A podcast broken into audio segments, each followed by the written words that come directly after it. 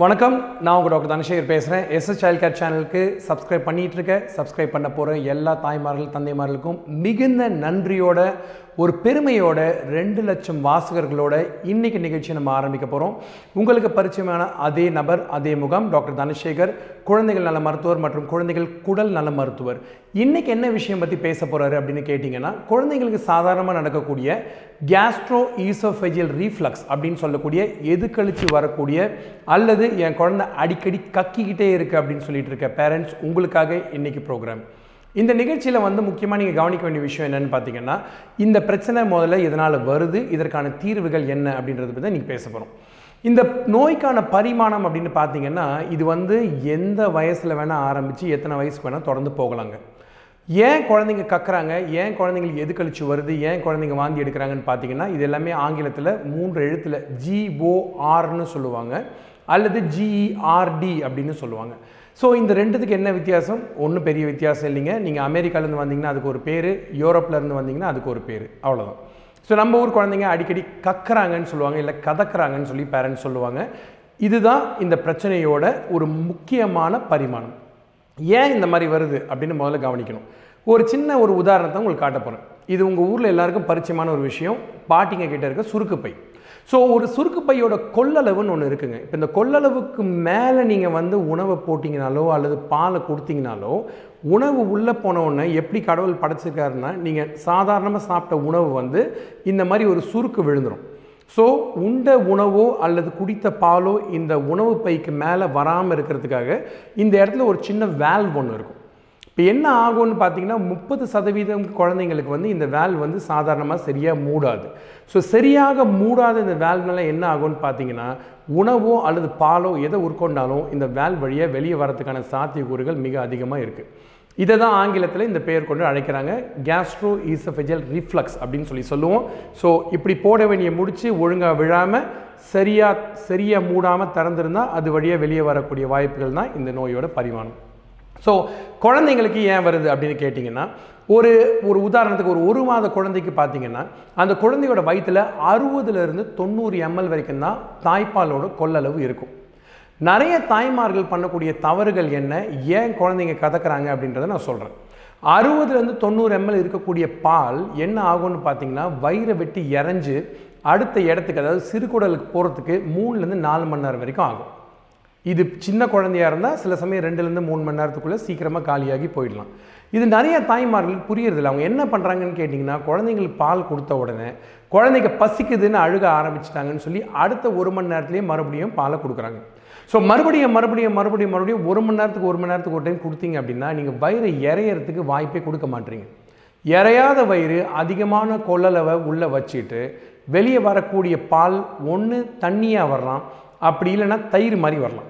So இந்த மாதிரி தயிர் மாதிரி வரக்கூடிய பால் ஏற்கனவே உள்ளே இருந்த பால் அது செரிமானம் ஆகி பாதி செரித்து குழந்தை வாய் வழியாக வரும்.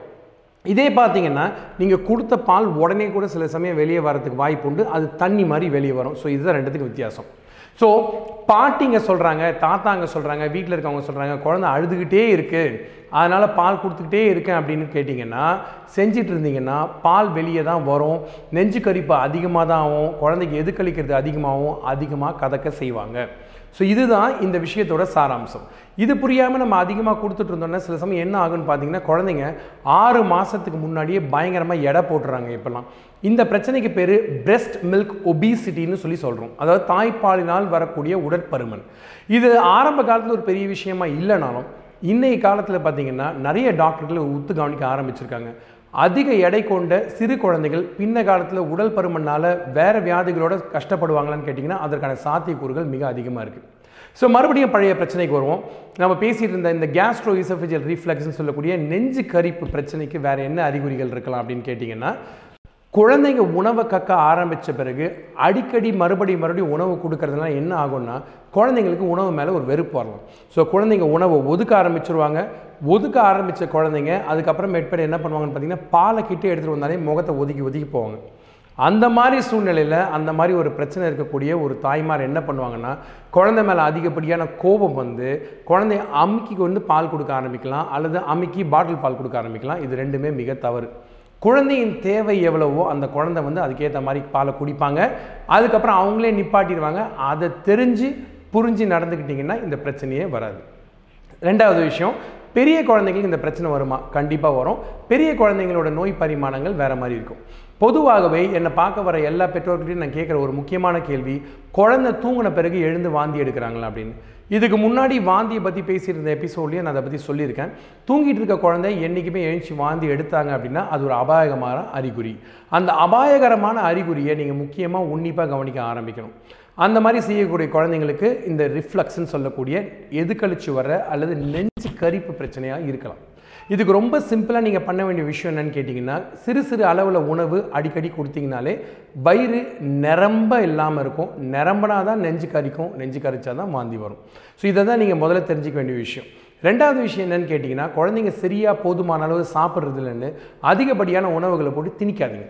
மூணாவது விஷயம் இது ரொம்ப பிரச்சனையாக ஆச்சு அப்படின்னா வயிற்றில் புண்ணோ குடல் புண்ணோ வரதுக்கான வாய்ப்புகளும் சாத்தியக்கூறுகளும் மிக அதிகமாக இருக்குது இந்த மாதிரி இருக்கிற குழந்தைங்களுக்கு மருத்துவ ஆலோசனை பெற்று மருந்துகள் கொடுக்க வேண்டியது ரொம்ப முக்கியம். இது தெரியாமல் நிறைய தாய்மார்கள் என்ன பண்ணுறாங்கன்னு கேட்டிங்கன்னா குழந்தை வாந்தி எடுத்துக்கிட்டே இருக்குன்னு சொல்லி அதனால் வந்து அந்த நோயை சரியாக ட்ரீட்மெண்ட் பண்ணாமல் விட்டுட்டு பின்ன காலத்தில் குழந்தை எடை போடலை. குழந்தையோட வந்து உடம்பு ரொம்ப மெல்லிஸாக இருக்குது உணவு மேலே வெறுப்பாக இருக்கான்னு அப்போ டாக்டரை கூட்டிகிட்டு வராங்க. தயவு செய்து இதை கொஞ்சம் உன்னிப்பாக கவனிங்க. இதே பிரச்சனை பெரிய குழந்தைங்க நிறைய பேருக்கு. இப்போ உதாரணத்துக்கு பார்த்தீங்கன்னா லாக்டவுன் டைமில் என்னை பார்க்க வர நிறைய குழந்தைங்களுக்கு நெஞ்சு கரிப்பு இல்லைன்னா ரிஃப்ளெக்ஸ்னு சொல்லக்கூடிய பிரச்சனை மிக அதிகமாக இருக்குது இதுக்கு காரணம் என்னன்னு கேட்டிங்கன்னா சொல்ல வேண்டிய அவசியமே இல்லை. எல்லாருமே ஒருத்தர் ஒருத்தர் மாற்றி திரும்ப திரும்ப பார்த்துக்கிற மாதிரி தான் லாக்டவுன் டைமில் இடம் அதிகமாக போட்டுட்டாங்க அப்படின்னா வீட்லேயே குழந்தைங்க இருக்கிறது விளையாடாமல் இருக்கிறது தான் முக்கியமான காரணம். ஸோ இந்த ரிஃப்ளெக்ஸ் பிரச்சனை அவ்வளோ சீரியஸாக அப்படின்னு கேட்டிங்கன்னா சீரியஸான பிரச்சனைகளில் உணவின் மேல் வரக்கூடிய வெறுப்பு வாந்தி மற்றும் இந்த வாந்தினால் வரக்கூடிய உணவு மறுப்பு இதுதான் முக்கியமான விஷயங்கள். ஸோ உணவு மேலே வெறுப்பும் வரலாம் வாந்தி எடுக்கிறதுனால உணவு மேலே மறுப்பும் வரலாம். உணவு மேலே குழந்தைங்களுக்கு இன்ட்ரெஸ்ட் போச்சுன்னா சாப்பிட மாட்டாங்க. சாப்பிடாதனால எடை கூடாது ஸோ ரிஃப்ளெக்ஸை வேறு எப்படி எல்லாம் ட்ரீட் பண்ணலான்னு பார்த்தீங்கன்னா இந்த ரிஃப்ளெக்ஸ் பிரச்சனை அதாவது அசிடிட்டின்னு சொல்லக்கூடிய நெஞ்சு கரிப்பு பிரச்சனை பல நோய்களோட வேறு பரிமாணங்களாக இருக்கலாம். ஸோ இந்த மாதிரி பிரச்சனை ரிஃப்ளெக்ஸ் தான் அப்படின்னு சாதாரணம் எடுத்துக்காம வேற ஏதாவது பிரச்சனை இருக்கான்னு மருத்துவ ஆலோசனை பெற்று அதுக்கேற்ற மாதிரி நீங்கள் வைத்தியம் செய்ய வேண்டியது மிக மிக மிக மிக முக்கியமான விஷயம். ஏன்னு கேட்டிங்கன்னா பெரிய குழந்தைங்களால மட்டும்தான் நோயோட பிரச்சனையை பிரதிபலிப்ப அதோட வீரியத்தை சொல்ல முடியும். சிறு குழந்தைங்களால சொல்ல முடியாது. ஸோ ரிஃப்ளெக்ஸ் பிரச்சனை மிக சாதாரண பிரச்சனை. இந்த விஷயங்களை கொஞ்சம் உன்னிப்பாக கவனிங்க.